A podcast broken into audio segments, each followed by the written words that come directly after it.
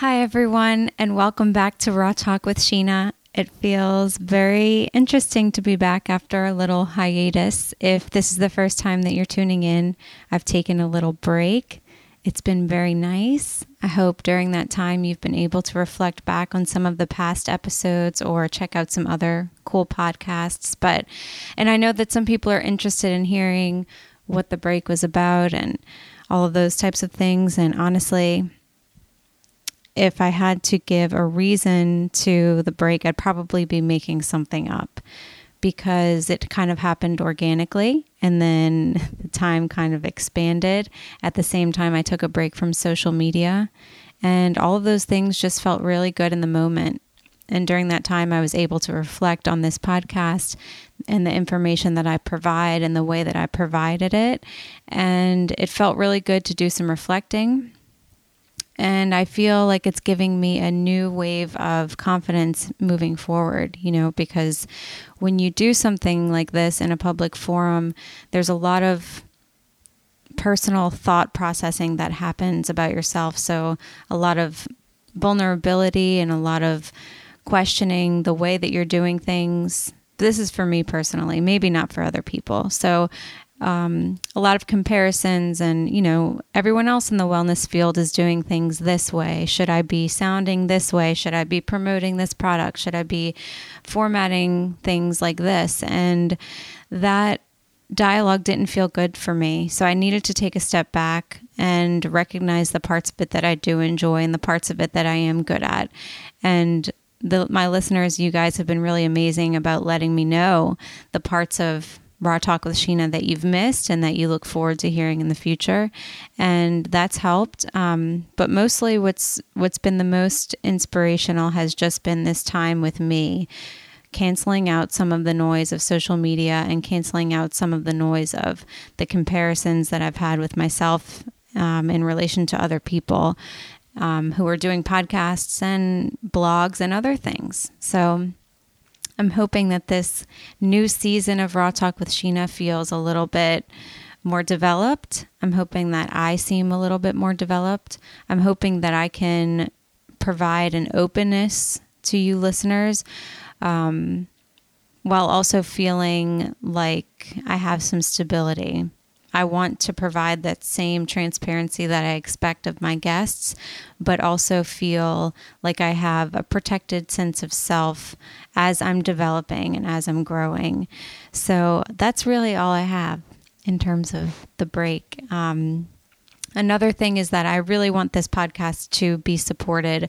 Um, I want it to be something that I receive energy from as well. So there may be some restructuring in the upcoming episodes. I started a Patreon account. So if you feel called to support financially, you can do that there. Um, I'll put the link in the show notes. And also, uh, restructuring. There was something else that came to mind, but I'm forgetting it at this moment. So, um, mm, yeah, I think it's lost me. Yeah, so maybe maybe the episodes are not going to come out every week. Maybe it's going to be every other week. So the restructuring may be an unstructuring as well. I want this to feel very organic for me because I want to continue to enjoy the interviews. I want to continue to enjoy that which I do share um, from my personal experience. And I want to interact with you a little bit more. And I also want to feel that you're interacting with me. So if there's an episode that really speaks to you, sharing it is greatly appreciated. Writing a review is greatly appreciated. And of course, sponsoring on Patreon would be amazing. So I think that's all I've have I have for today. I appreciate you guys sticking with me through my break. I've enjoyed it a lot. I'm gonna take more, and um, let me introduce this week's guests. He is my life coach. He is my partner in life and businesses life coach. And I call him that because working with him doesn't feel like traditional therapy. However, his name is Dr. K- Tim Kirshenstein, and he does have a PhD in clinical psychology from the Institute of Transpersonal Psychology in Palo Alto, California. He's also worked with master therapist Suzanne Chabaud, PhD, OCD and hoarding specialist. She's seen on A&E's Hoarders. Love that show. Side note. Um, and he's also kind of uh, done his own in-depth training with somatic psychology, existential psychology, and Eastern philosophy. So he has a very wide range of experience in this therapy and coaching world. He gives a really incredible perspective on the difference between the both and just the importance of taking that time to talk about some things that are developing in one's life. And he's been very integral in my journey, in my partner's journey, in our journey together. I find that um, sometimes while while I like to allow things to develop just in my own energy field, sometimes it is helpful to have someone else there, especially when you're in a relationship. I find whether it's business or personal, because sometimes there's um, just the coming from two different bodies. Sometimes the communication doesn't always reach the intention and having someone a third party perspective can be really helpful. And then also when you're working with someone individually um, sometimes your perspective is very focused and linear and having someone who can potentially offer a different perspective can be incredibly helpful as well. And that's been true in my experience. So I know that you guys are going to love hearing from Dr. Tim. I love hearing from him. Let me know what you think and enjoy this episode. You're listening to a fresh new podcast on healing, spiritual development, nutrition, energy work, and sometimes aliens. From the owner of the celebrity acclaimed Raw Republic Juice Bar and Wellness Center in New Orleans, Louisiana, Sheena Manina. Yes, that's her real name. This is Raw Talk with Sheena. So, welcome to Raw Talk with Sheena, everyone. This is a very special guest and someone who I've been debating whether or not to have on the podcast because he's my life coach, and I don't want him to get too busy to not be able to include me in his weekly schedule. But um, this is Tim, and Tim has been an incredibly integral part of my transformation transformation recently, and has been really important in me finding a, a, safe and comfortable place to begin expressing things that I had for a long time just kind of kept in and not in a way that I even knew that it was happening. And so Tim and I talk a lot about the fact that it's really important that when you're working with coaches that you're ready to begin expressing some of these things and working through some of these things and and we're going to get into that in a little bit but first I want Tim I want you to kind of talk about how, what brought you to the place of wanting to do this for other people through the discovery of of needing to kind of do this for yourself?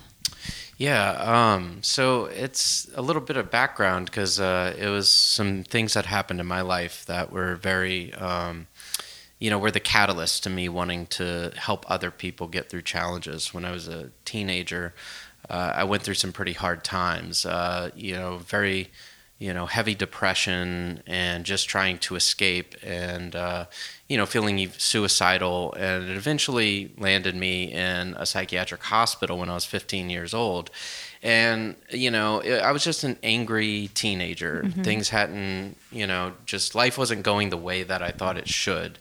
And I blamed everybody around me, my parents, school, uh, you know, anything that just seemed to get in the way of me being happy in life. And, you know, there was this uh, sort of uh, what I call now sort of an existential awakening as a 15 year old. I didn't have that language when this happened, but I was sitting in this hospital with no shoelaces, no belt, and just kind of pretty upset about being there. Yeah. And it just hit me that I couldn't blame anybody mm-hmm. but myself for being in this situation.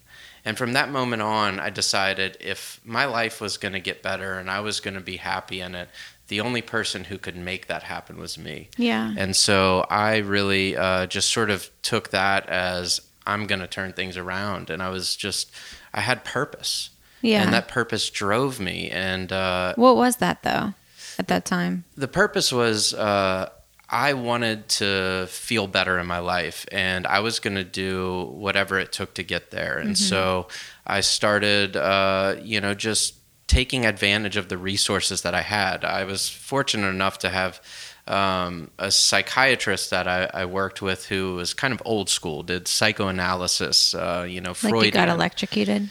no, no, no, no, none of that. Um, she was really quite wonderful in that what she did was made me have to work for it. She never gave me the answers. She, you know, sometimes we'd sit in silence for maybe a half an hour and she wouldn't say anything because she would leave it up to me to take the initiative. And I started to realize that's what was making me feel better, that I was becoming the actor in my life. I wasn't mm. waiting for somebody else to do it. I wasn't waiting for the answers to come. I was going out and finding them.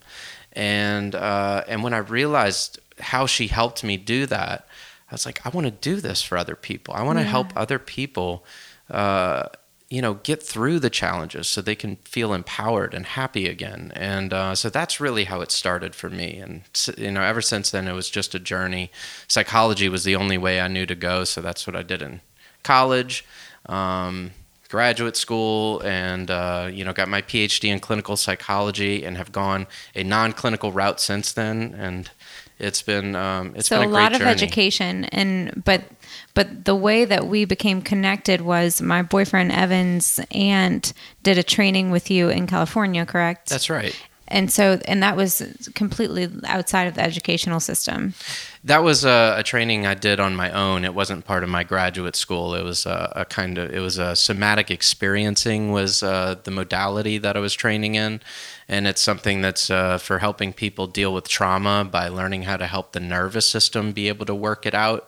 And it was a really wonderful uh, training. And um, you know, Evan's aunt is uh, an amazing person, and we connected because she was from New Orleans, uh, and you know, we, we had that connection out in California. And uh, she's she's a wonderful person. Um, she's amazing. I love Marlette. You guys will meet her one day for sure.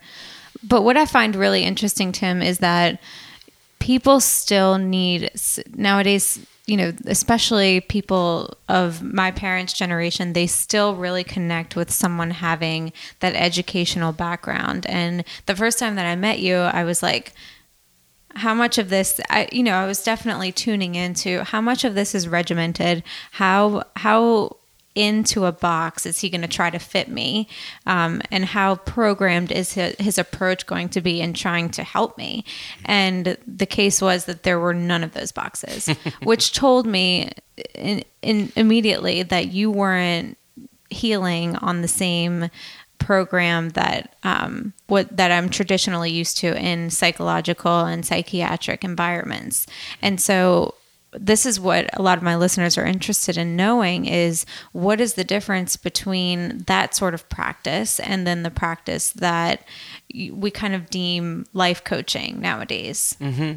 yeah i'm actually um, it, it, means a lot to me to hear that that's your experience because uh, I, I, work really hard to be natural and authentic and uh, really meet you know what's happening in the moment and uh, having things very regimented and boxed in is is very um, the antithesis of what I want to be in my work. Because I, I see it a little bit differently. And and that's why I also say like coaching is the best uh, name that I have for what I do because I, I don't work in a clinical realm. I'm not a licensed psychologist. I chose to go this non clinical route because philosophically it felt really important to me. And coaching is the best name, but I also I teach. I, I, consult, and because of the you know wealth of education I've been fortunate to to have, um, I, I, have some things to offer uh, in that, and so uh, it's not I don't just coach, but I consult. I um, I support, and I think that the most the best way I can describe in simple terms what I do is have meaningful conversations with people and develop a uh, trusting relationship, and in that, that person is the agent that begins to find their healing very organically is that's the strongest thing that even in psychological research on researching psychotherapies and seeing what psychotherapy is good for this problem on and on.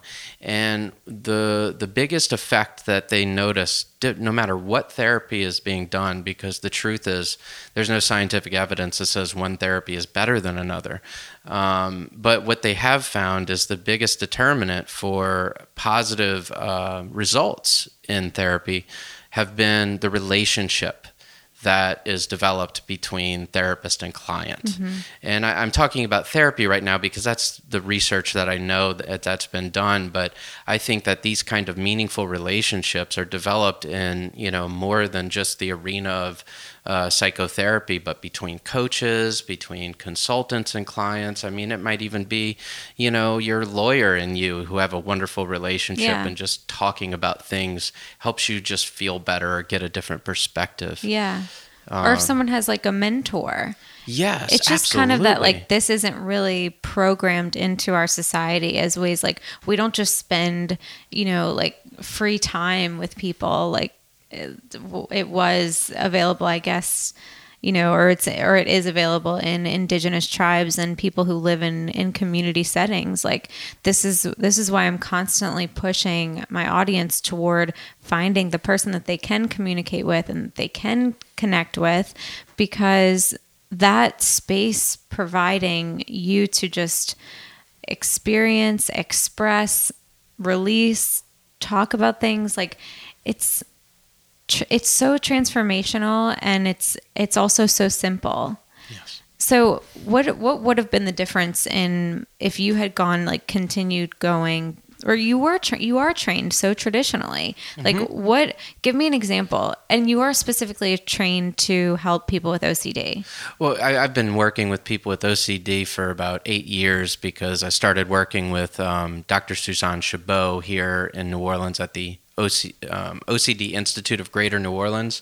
Um, and she taught me everything there is to know about working with OCD. And then my years of experience getting to know lots of people with OCD has just really helped me understand that particular animal really intimately so that um, I, I've really learned how to help people understand the way that it operates in their life so that they can begin uh, developing their own way of learning how to confront it and feel more empowered. Uh, I, and OCD is so interesting too because I think it's an exaggeration or, or a magnification is maybe a better word of the human condition because we're all afraid of things uh, that are uncertain in the world and that provokes anxiety in all of us, uncertainty. Um, and OCD is a magnification of that concern and trying to control for it. And ultimately, it's just part of our existence. We, we would do best learning how to meet uncertainty with courage and, you know, with the willingness to put ourselves out there and meet the possibilities that are, you know, available in our lives. Yeah, the way that I think about OCD is the similar way that I think about addiction. I feel like we're we all have we all have that capacity mm-hmm. in us, right? Sure. We all have that same brain patterning, like you were just describing. We all have fears. We all have, um, we all have these persistent thoughts that sometimes don't make sense. And and I think that that's another thing that makes you so good at what you do is that you have such a deep understanding of like when it's expressed so outwardly that to the to society, you know, something's gone wrong. Mm-hmm. Like then you and then you've studied it from that perspective. However, like I feel like we're all experiencing this. Sure, I, I think in you know, for instance, in meditation, uh, a lot of the practice is so that it can illuminate how distorted our thoughts can be, how distorted and just wild our mind is. And it's kind of like the better you get to know that, the less easily you'll be duped by your own distortions. And the same holds true with uh, obsessions that come in OCD. And if we're, uh, it's almost, I like the saying, uh, you know, keep your friends close, but your enemies closer. It means you really want to know the enemies of your mind, which are the distortions and the illusions that we hold. And OCD is a magnification of that that gets us really hooked into this illusion that what we really care about is that a really heightened risk and we have to do something about it and we have to get that certainty and you know it really requires uh, taking the risk of saying i'm going to let go and not try to control this uncertainty and i'm going to see what happens even though it's it's really frightening. It's Yeah. hard work. But i think we can all relate to that um, that w- we fear losing things we care about. And um, it, it's learning how that even though we live in an uncertain world and sometimes we do lose uh, things and people we care about that uh, that's ever more the reason to love them now and to really learn how to live and take in the quality of experience that we have right now because this is our only guarantee is that i'm alive and breathing and loving now Exactly. This is no different than what many of the things that I talk to you about on a regular basis. This like, you know, I'm I'm so worried about my businesses, I'm so worried about my finances, I'm so worried about, you know, whatever and then looking at that process that, that I've I've you know, I then create stories, I create scenarios, I create obsessions. Like there to me, like correct me if I'm wrong, but I don't see a difference in, you know, what we've termed a disorder and then the experience of a lot of people. It's just that sometimes we can then put ourselves in a in an environment that we believe to be controlled and we're like, okay, well, since it's a controlled environment, nothing can go wrong. We've convinced ourselves that, you know, if we have that job or if we have that right partner, then all of these thoughts will we're okay to let them go. Mm-hmm. But that is that's superficial uh, stability, and we talk about that a lot too. right Everything is superficial, right right? Right. I mean, uh, you know, at the at the you know the truth of the matter is, uh, you know, and this uh, I'm kind of taking from some of the things that Pema Chödrön talks about about groundlessness. You know, the truth is there is no solid ground beneath us. Everything at you know the drop of a hat can change, and we're not in control of that all the time. And I think you're right about that. You know, this thing that we call disordered is is very much a part of the human condition, something we all experience. I think the difference is, is in the you know level of uh, suffering can be really great with someone who is uh, very very much in the grips of what we do call OCD that it can be so disruptive and people suffer so greatly and so they, they have a bigger task on their hand but it's still in the same way the same practice that would help any of us live a more free and empowered life. And that's learning how to meet life on life's terms, not try so hard. If I only work harder, I'll be able to control life. And life just has a way of reminding us, you know, you don't control a lot of this. Right. And our, our power really comes in how we respond to things rather than how we control them. How has your suffering changed hmm. How has my suffering changed? from where you were? You kind of started the conversation talking about where you were. Yeah, that's a you know that's a good question um, because I think it's a chance also to explain that suffering is not a fixed position. So when I suffered uh, a great deal when I was uh, you know a teenager. Um, you know, I, I felt extraordinarily better, you know, come when I came out of it. But that doesn't mean that was the last time I would ever go through periods of depression. Um, you know, I, I- think the difference now is is I can, you know, I've developed the awareness so that I can recognize when I'm depressed, and usually it's because I notice certain behaviors, like I'm avoiding things more, and I'm, you know, just, uh, you know, kind of not engaging my life to the same degree and i'm able to catch myself and learn how all right i need to get things back on track and i, I find ways of connecting you know connecting with people that are meaningful to me help me bring me back into like the purpose of my living you know my mentors. You mentioned mentors er- earlier and that i mean i love the people who took the time to teach me um, outside of class. I was able to develop a couple of relationships with my teachers like um, dr diane thompson dr benjamin tong dr myrtle heery uh, just people who touched my life in such amazing ways so important to me.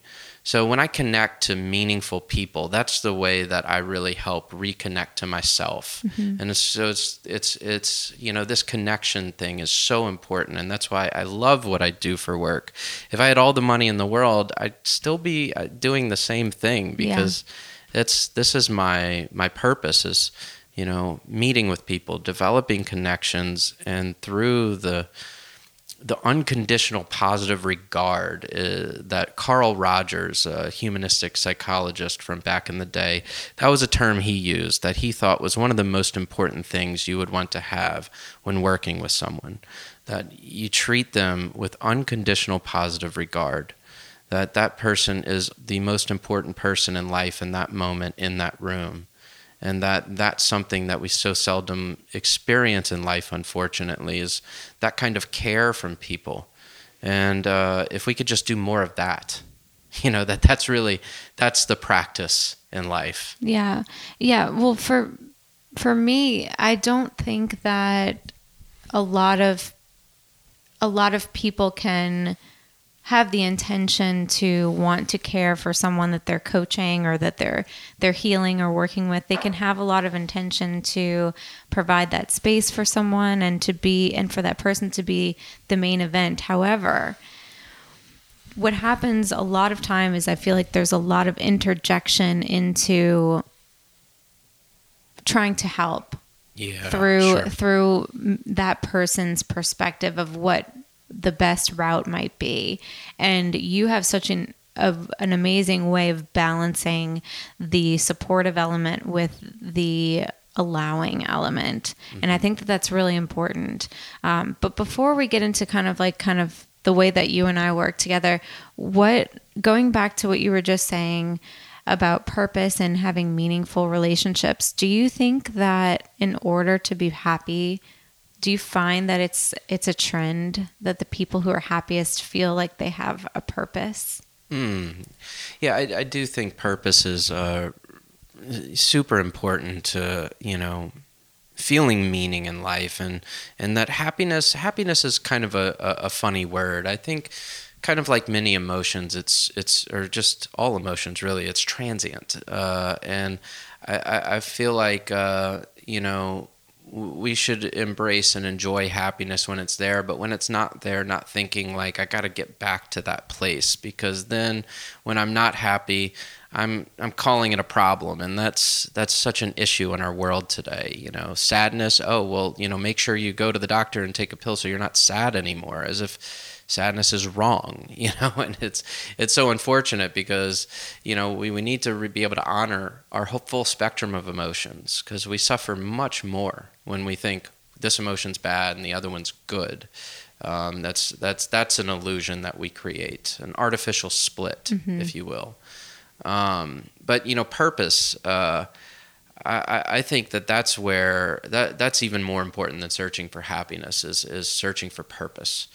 Um, and Viktor Frankl, uh, as a you know really um, you know example on the other end of the spectrum of how important purpose is, of you know he wrote the book Man's Search for Meaning, and this and he wrote it was autobiographical about being in the concentration camps during World War II, where he lost a lot of people.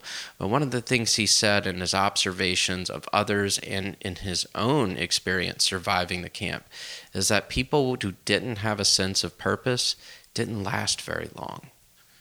And it, it was like, it was really almost life or, it was literally life or death in terms of having a sense of purpose helped keep a lot of people alive. Wow. It, it's it's an incredible book. The interesting thing about that Tim is that that purpose is created in our brain. Yeah, we are the ones who constitute that purpose and meaning. Uh, that's that's absolutely right. Yes. So, like, we can just decide, like, here's my purpose, here's my reason for living, in every moment. We can. I, I, I think the, the, the challenge in it, you know, because it's like, gosh, that sounds easy, right? Right. you know, uh, and yet I'll so just many tell of us are my like, purpose is, you know, whatever. yeah, Today. and like, gosh, I wish it was so easy. I, I Mm-hmm. think that you know, uh, as as I'm thinking about it just presently, uh, that it's we we have to first know ourselves you know that that when you're really getting to know yourself what's really important to you like who you are authentically because that can be hard to find if we've been living through the expectations we were told of ourselves, how we're supposed to act, the job we're supposed to do, and all of these things. It's like we have to learn how to shed those layers of what we were conditioned to think so we can really find our original self, if you will, uh, so that from there we can get that sense of what our authentic purpose is because that's going to be you know that's the the powerful place right there you know and but it's true we are the ones who constitute that purpose and meaning because mm-hmm. nobody can tell us what that is for ourselves right just like no one can tell us who we are yes it's like one of my favorite quotes from jean-paul sartre uh, he said man is the being whose project is to be god and this is what he was talking about that we are the ones who constitute meaning in our life, that we mm. give the life and creation to the world around us that it's up to us. Yes. And that's scary for a lot of people. That's a responsibility that's, you know, difficult to hold, but pays off when we do take that on courageously. I agree. And we have done a lot of this work in our one on ones as well, because I would say when I started working with you, and, and guys, if you can go back to kind of like the timeline of a lot of these things taking place, you know that I talked about an experience that I had with Noel, my acupuncturist. I talked about um, an experience that I had in Denver. Like a lot of these things were just kind of bringing me to a place of feeling like I was in an existential crisis, like I had no idea who I was. And in that time, it felt like, okay, well, let me just drop into like, let me look around.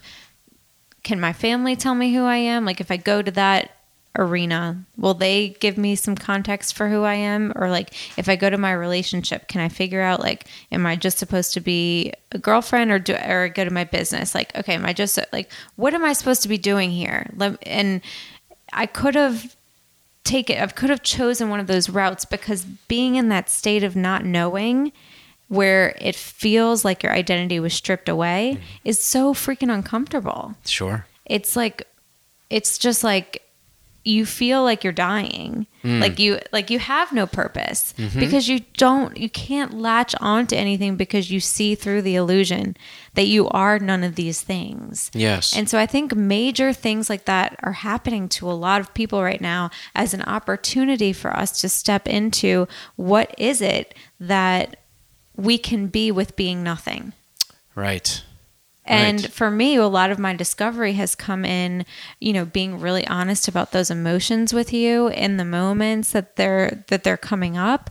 Also recognizing and be and having a lot of compassion for myself, which is a, another thing that we talk about a lot, you know, just in everyday life and recognizing and and understanding that there's no there's no answer for me, there's no title for me, and there doesn't need to be and that's okay. But through that, through living that way, I almost feel like I I get less answers but more understanding. Hmm. I like that.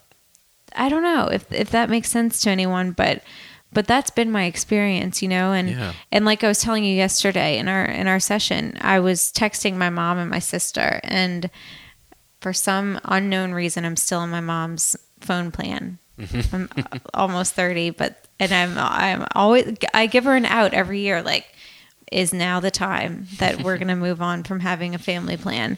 And she's like I think it's just some sort of thing that she likes to be attached in that way. But anyway I was texting my mom and my sister and just saying you know we're all due for an upgrade.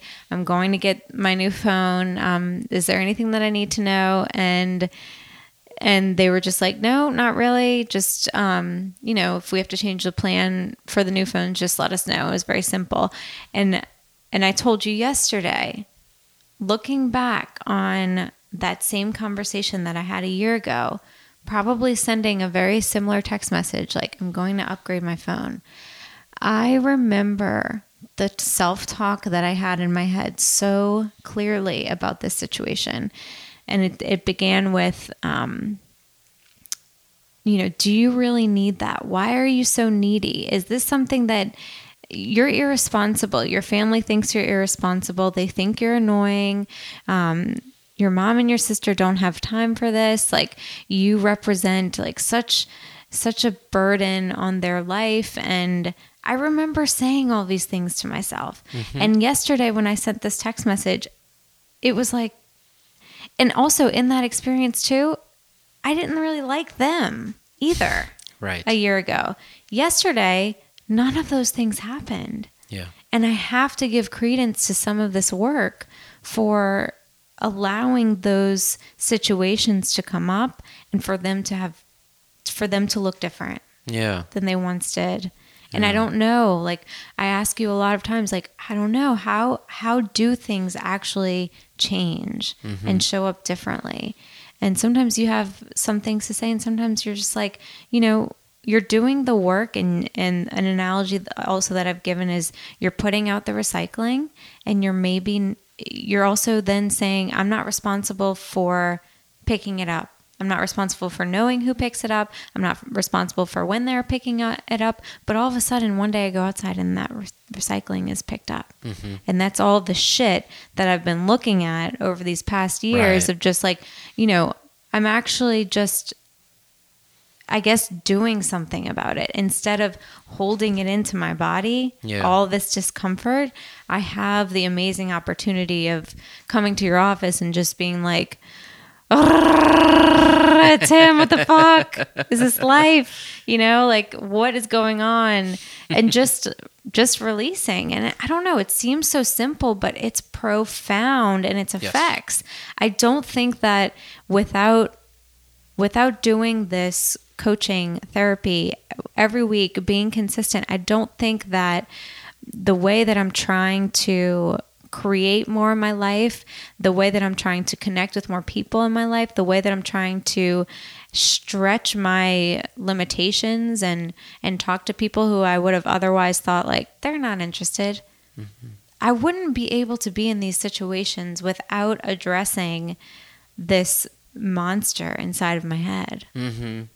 Yeah, I mean, I, I you know sometimes that monster in our head, like you said, just wants uh, answers for this, answers for that. It's almost like we have to justify our every move, and letting go of that can, you know, is simple and yet has a profound impact of, you know, I think sometimes just feeling free of that, like not having to justify every move and you know, letting things just be what they are. And that, you know, I love what you said. I might have to borrow that about, you know, uh, more understanding and less answers because answers have a more uh, kind of definitive, sort of fixed quality to them, whereas understanding is something that develops and can always grow and evolve. Yeah. And uh, that's much more close to the nature of life is that it's always changing and evolving and you know there there are no solid answers uh, from the existential point of view there is no absolute Yeah. you know that um, I, I think it was socrates that said there are many truths but no truth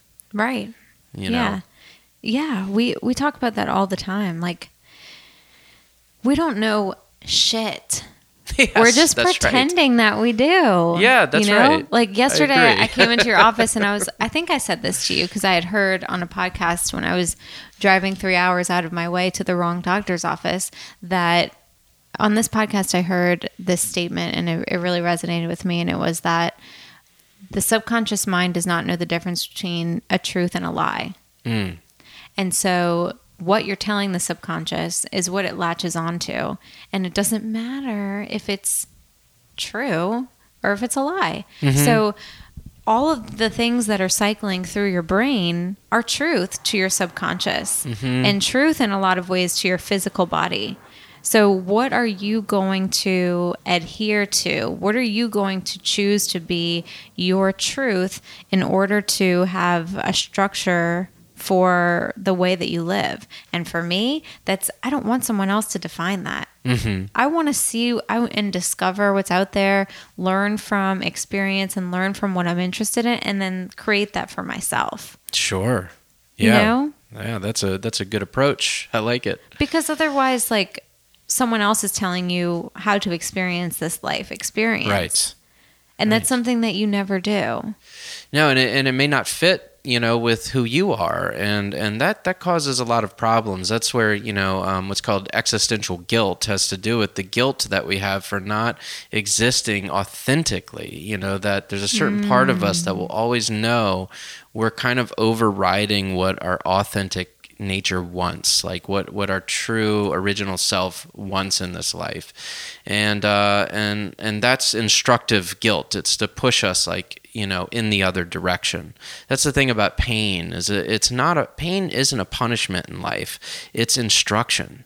It's a guide to know when you're you know need to maybe shift your path a little bit.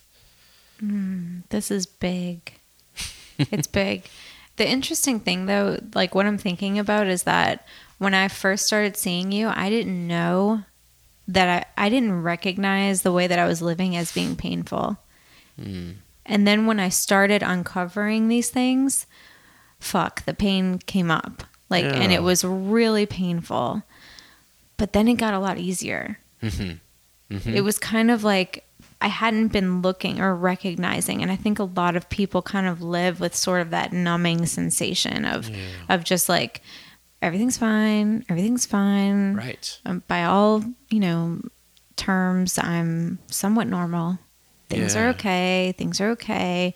And then all of a sudden, shit hits the fan and you're like, who the fuck am I? What am I doing? That's right. Right? Yes, yes. So and that can be a very painful experience. Yes, but it's also really necessary. Absolutely. Uh, that's what, uh, you know, in a way, Sartre was saying when he said human life begins at the far end of despair that sometimes we have to hit despair to begin living a life anew, you know, to, to realize that the way we were going was not really working, yeah. that we couldn't deny it anymore.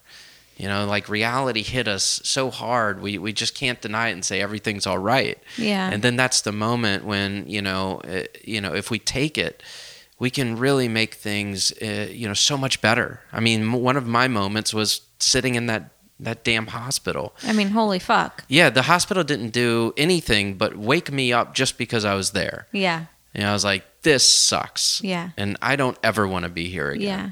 Well, the great thing is that you were placed there. Mm-hmm. You didn't show up by, you know, your own accord. My choices ended up with that as a consequence. Yes. That's in that's in the way that I was responsible for being there. Yeah. But a lot of people and and especially teenagers and, and young adults, you know, their parents like want to push them to therapy. Mm-hmm. And I can imagine that in a place where they're not they don't understand how to communicate these things. Mm-hmm. They don't understand you know, they just it's just like my mom put me here. Like this the end mm-hmm. you know i think that it's really important for us to teach our children how to begin communicating how we feel regularly how sure. to how to talk about um, you know and and giving them the freedom to experience these things no from a perspective of it's okay if my child is sad. It's okay if my child is happy. Well, sure. I mean, I think that's uh, ideal, unfortunately, if the parents themselves don't have a healthy relationship with their own emotions, it's going to be really hard for them to teach that to their children. And I think this is unfortunately the case with so many of us. Uh, I mean, uh, highly emotionally intelligent parents are not something that a lot of us, I believe, have had. Um, yeah. And maybe my my view is uh, biased because I, I, work with a lot of people dealing with emotional issues. But uh, it's been my experience that uh, you know that's kind of a, um, something we're all struggling with to a degree is how do I learn to take care of my emotions? Because too often it's, I don't like this emotion, it's painful. How do I get rid of it? Yeah. And if you can give me a pill to get rid of it, even better, because right. then I don't have to work too hard and it'll help me not feel it. Um, but it's really, um, that, you know, in the long run, that doesn't work very well. And we don't develop spiritually when we can't take care of ourselves in that emotional place. And what I mean by taking care of ourselves is not fighting it or trying to get rid of it. It might be painful, but how would you help somebody you loved who was in pain? Would you tell them stop feeling that? You know, you know, find a way to get out of it as soon as possible because I don't like it. I mean, that sometimes that's what people do. sometimes because it makes them feel uncomfortable too. Right, but it wouldn't be very it's not beneficial, right? And, and, it wouldn't be helpful. Yeah. Um. And but with ourselves, we do that so easily. We're like, you know, I hate this feeling. How do I get out of it? I wish it would just go away. There's no time for this. It's not efficient. Exactly. and so if we could learn how to go to ourselves and provide support and care, you know, just to say, like, this is really painful and, you know, it's okay. I'll sit with you, you know, as if it was another person, but it's ourselves. Sit with ourselves in that place of pain, showing compassion. Mm-hmm. And not just for ourselves, but when we practice that within within us, we can then be able to give it so much easier in the world around us. And that's just so much of what the world needs is more love and compassion shown to each other. But it really does kind of start inside, like that old cliche, you can't really love someone until you love yourself. There's some truth in that. Because you know, it's not that you can't love someone else, but your love will grow immensely if that love is also cultivated within your own heart with yourself. Yeah. Yeah. That's so important. And it's so important for people who have kids it's so important i mean it's important for everyone we all Absolutely. we all interact with people every day. Mm-hmm. and you know i i always find that um it's been easy for me to be nice to people it's been easy for me to make people feel comfortable um but a lot of that has come at the expense of of my needs and like we were talking about yesterday, that's not beneficial either. Mm-hmm. And what I've done is a huge self care practice and a self love practice is I've signed up to talk about my stuff with you every week mm-hmm. because, like, guaranteed, there's something there every single week.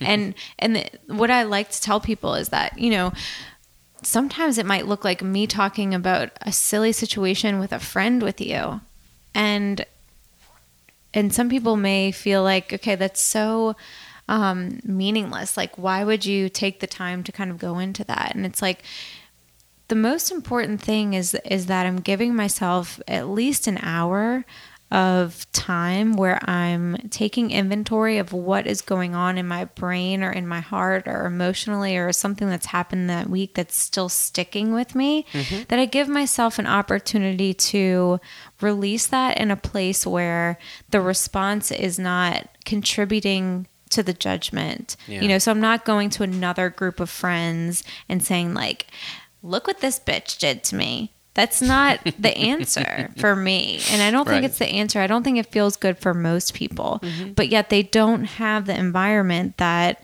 you know, well, we all do. We all have access to you and we have access to people like you. Mm-hmm. And that's the important thing is that we begin taking care of our side of the street mm-hmm. because I'm recognizing the ways that my relationships on like my participation in relationships may not have been as good as they could have been.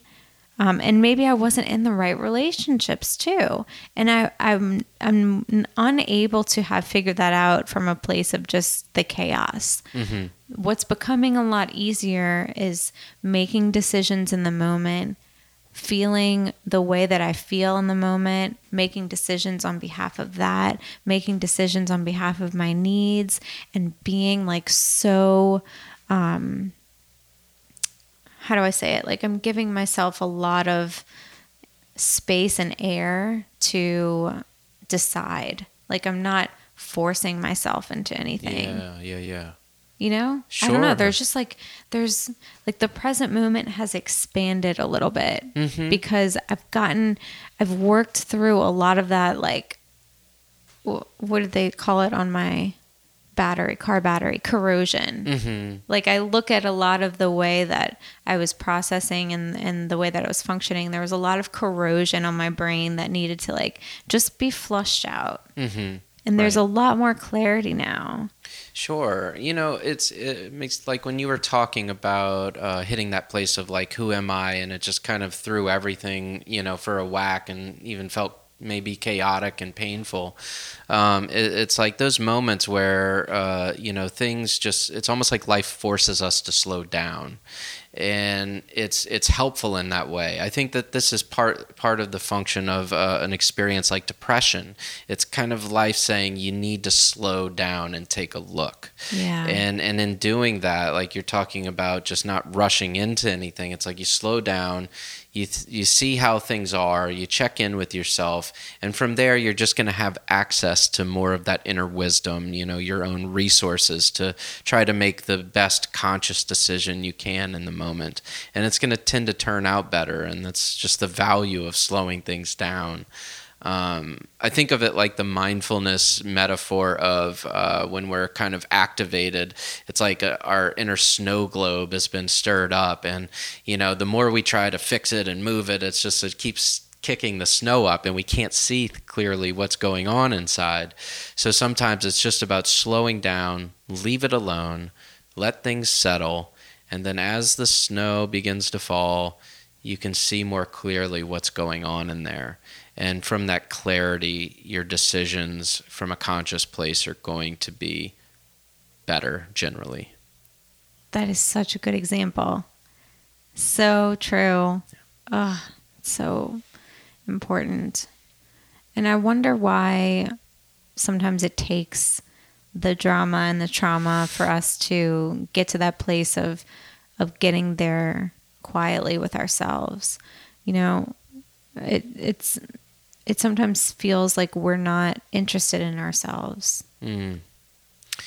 Yeah, I don't, you know, I, I, don't know what the answer would be to why we tend to need that, but I, I think it is um, sort of a universal human condition that sometimes it does take having to get really nailed by life to stop and take a look and say, hold up, got to make things different. And, and, and, you know, even though we have to sometimes go through that pain, you know, that's in the way that it's not a bad thing. It's that sometimes it's just exactly the medicine we need. As a quote I read once in this little Zen book, it's like any medicine that's worth anything, uh, you know, is painful or tastes bad something something to that effect mm-hmm. um, you know it's the it's the valuing of even the tough times can really change the quality of how we experience them. Because i think one of the most the reason why i moved in the direction of you know going you know against the whole clinical perspective of helping people through challenges is because it created this sense like something's wrong with what i'm going through. And that to me was uh, in my observation of working with people for over a decade now i've been you know in you know, hands on, like working with people through things. And so much of their suffering comes from the idea that something's wrong with them that needs to be fixed. And when they can let go of that and meet their challenge with a compassionate and understanding perspective, and then work to help themselves adapt to that challenge, to transcend it by you know their own efforts. Uh, it's so much more powerful, and just letting go of the idea that something's wrong with you can reduce the suffering a great degree for some people. And um, so it's just uh, it, it's it's amazing how powerful we can be. And I think it's really important to realize that when we're going through a tough time, it's not bad. Bad is really uh, the the wrong word for it. It's hard. It's painful. But um, just like the lotus has to travel through the dark, muddy water to get to the light and bloom, that mud has a lot of nutrients in it, and it's necessary to really bloom in our life. So that's yeah, why should why should we expect that we would go through an entire existence without difficulties, without change, without contemplation of that which is happening. How mm-hmm. do we think that we can skip over all of those things and just have this amazing and beautiful life? Yeah. I think when we do that unconsciously, we look at other people and say, I just need that. Right. Right. I just need the money, the house, the person, the job, the end. Sure. But I, th- I don't know that as spiritual beings, you know, the people who are listening to this podcast, we are we're all kind of collecting in wanting more from this life, wanting to be able to show up as our authentic selves. But first, giving ourselves the time to figure out who that is and and this process and what you're talking about is so integral in that taking place. Mm-hmm. You know, like Yeah. um, I thought it was funny that you said no medicine worth taking, you know, tastes good Mm-hmm. because like Xanax is fine. It doesn't. That has no flavor. Like Prozac is the same way. Like there's, and and I talk. About. So you don't learn this- a lot by taking exactly that's what exactly what came to mind Right. it's just that um and i think that and i've sent you some of her articles before like i think kelly brogan speaks very heroically on the topic of pharmaceutical medications and if anyone's interested i can put that link um, at the bottom of this show as well because you know i don't i don't speak from an informed place of the medical industry. However, I speak from an informed place of working with a lot of people like you, Tim, and I know and have an understanding that we are complete as we are, mm-hmm. and that we have a lot of tools within us that are striving to reveal to us and the the less we can dismiss that messaging and the more that we can jump into what that messaging is trying to direct us toward with the support of other people we can feel so empowered Absolutely.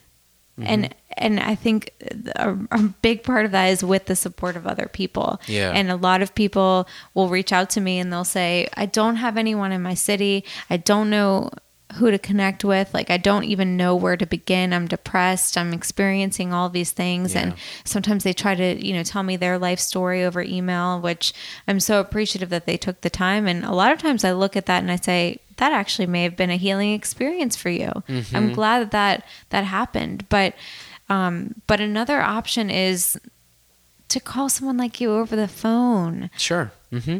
Yeah, To- work with people all over the country. We have we have an internet now. This that's thing right. called the World Wide Web. The World Wide Web, where we can create our own communities and we can we can connect with people who inspire us who Yeah. are interested in the same things as us W- going back to that that finding purpose and meaning in life where we we direct and we we program our life based on what is is piquing our curiosity and our excitement and that is at our fingertips at every moment Yeah. Right. right I Yeah, mean, absolutely. I mean, uh, it, it, it really is an amazing technology that can do good in connecting people. I mean, it already does.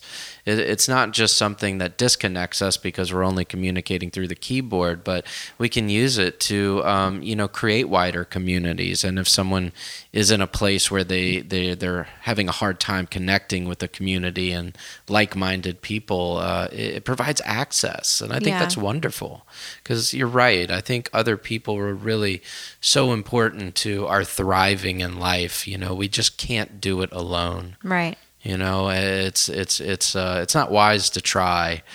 right. And it's it's an energy exchange as well. You know like there are there are people who you perceive to be your equals.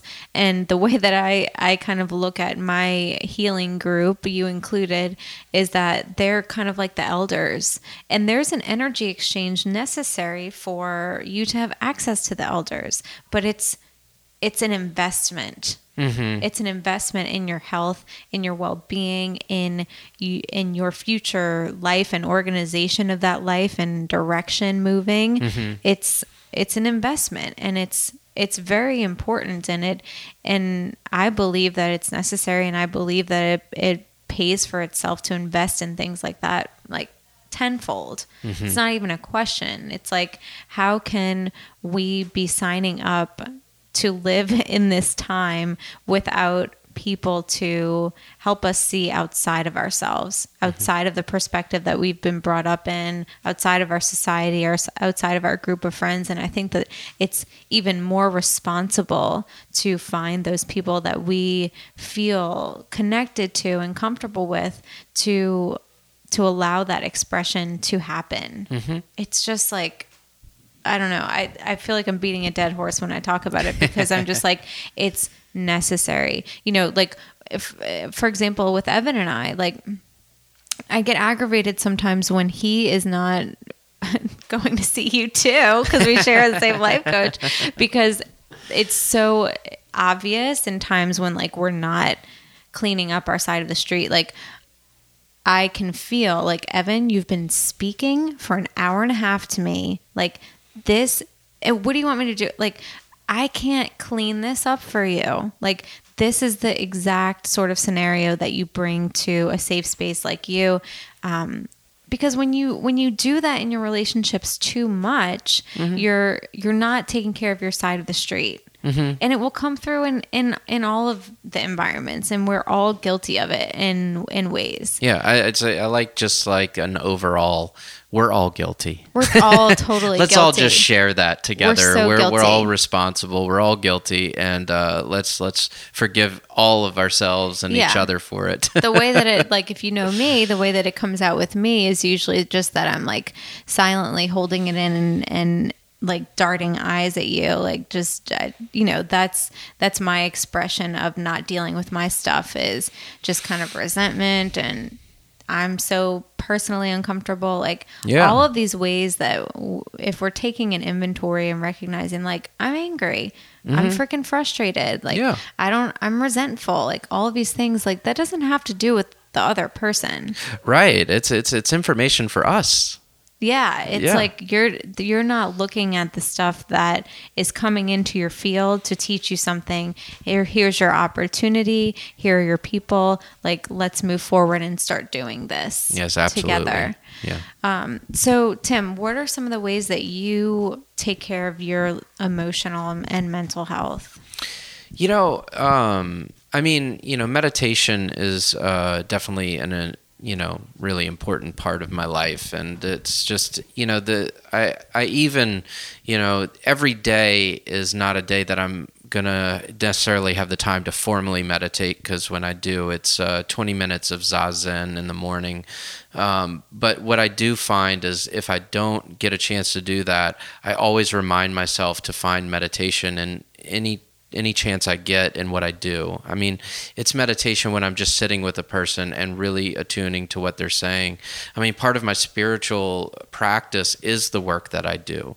Uh, like just you know having the meaningful conversations you know really getting a chance to engage uh, you know in a very meaningful and deep way with my clients is so rewarding to me. I mean it feeds my purpose and it feeds my soul. And we meditate together sometimes uh, you know in our sessions. And it, it's like I'm sort of fortunate that my work involves my spiritual practice as well. Mm-hmm. And so um, that's where I get a lot of it. And then, you know, it's when I come home, um, you know, being present with my wife and my, you know, two and a half year old daughter. I mean, it's, you know, just looking at her is one of just like inspires such love. It's, you know, something it's hard to, um, to put into words, but um, trying to really embrace my moments. It's like, that's how I meditate when I'm not sitting on the cushion. Because a lot of people think they need to meditate, you know, and sit on the cushion and, you know, um, whatever they think meditation is and do that. But the truth is, when you practice meditation, you're doing that so that you can bring that mindset into the rest of your day. You know, it doesn't matter what you're doing. So they say in, you know, Zen, if you're washing the dishes, just wash the dishes you know that that's it's as simple as that. It's yeah. learning how to really be there in whatever you're doing, no matter how mundane it is. It's actually valuable. It's an opportunity. So does it seem like having a spiritual life or experience is just being able to be in the present moment? Well, you know, it's being in the present moment, but you can be in the present moment and uh, be being unkind in the present moment. I don't think that's going to enrich you. I think it's, you know, being in the present moment is a difficult practice because our minds are all over the place.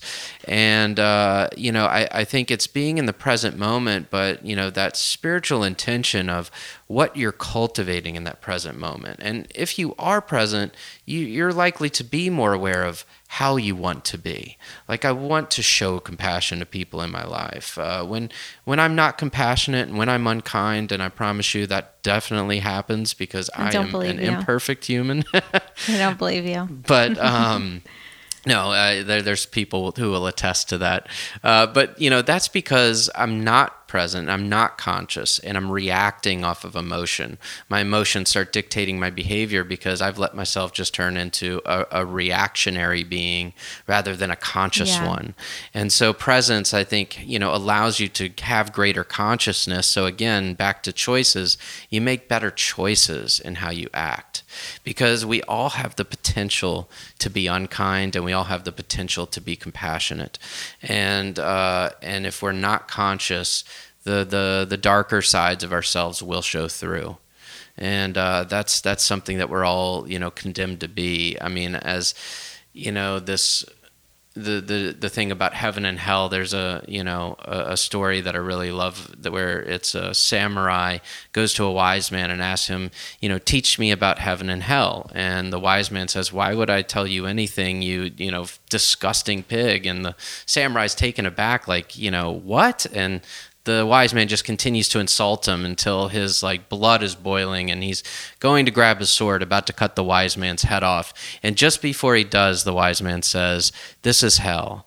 And the samurai being you know a wise person himself realizes immediately what he's just told him and he begins to cry. And then the wise man says this is heaven. So it lives inside of us and we have the potential for both. I love that. That's a really beautiful way to end yeah an amazing conversation. Yeah. Ah, so good, Tim. Um, I think that you imparted with a lot of information and also a lot of practical tools like meditation, speaking with a therapist, or speaking with a life coach.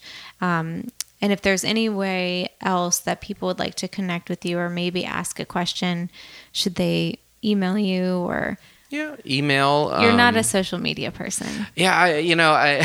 which is I- also probably why you're happier. It's a certain disability of mine that social media hasn't quite clicked for me yet. Uh, I do have a fantasy that I could get there, um, but uh, yeah, you know, my website. Um, you could you know Oh, reach okay. me on there because I've got my phone number and my email. Um, call me or email me.